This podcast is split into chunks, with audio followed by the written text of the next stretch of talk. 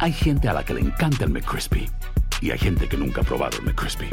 Pero todavía no conocemos a nadie que lo haya probado y no le guste. Para pa pa pa.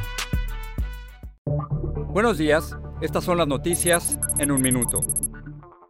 Es viernes 29 de octubre, les saluda Rosette Oll.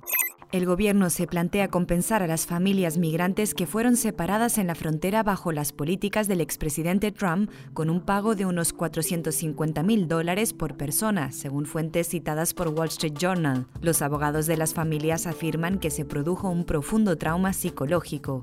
El presidente Biden está en Europa. Esta mañana se reúne con el Papa Francisco en Roma y participará mañana en la cumbre del G20. Posteriormente viajará a Glasgow para la cumbre del clima COP26. Tras no lograr que el Congreso votara su plan de gasto social antes de su viaje a Europa, Biden presentó una nueva propuesta reducida para lograr aprobación, que incluye expansión de Obamacare, educación gratuita para niños de 3 y 4 años y recursos contra el cambio climático.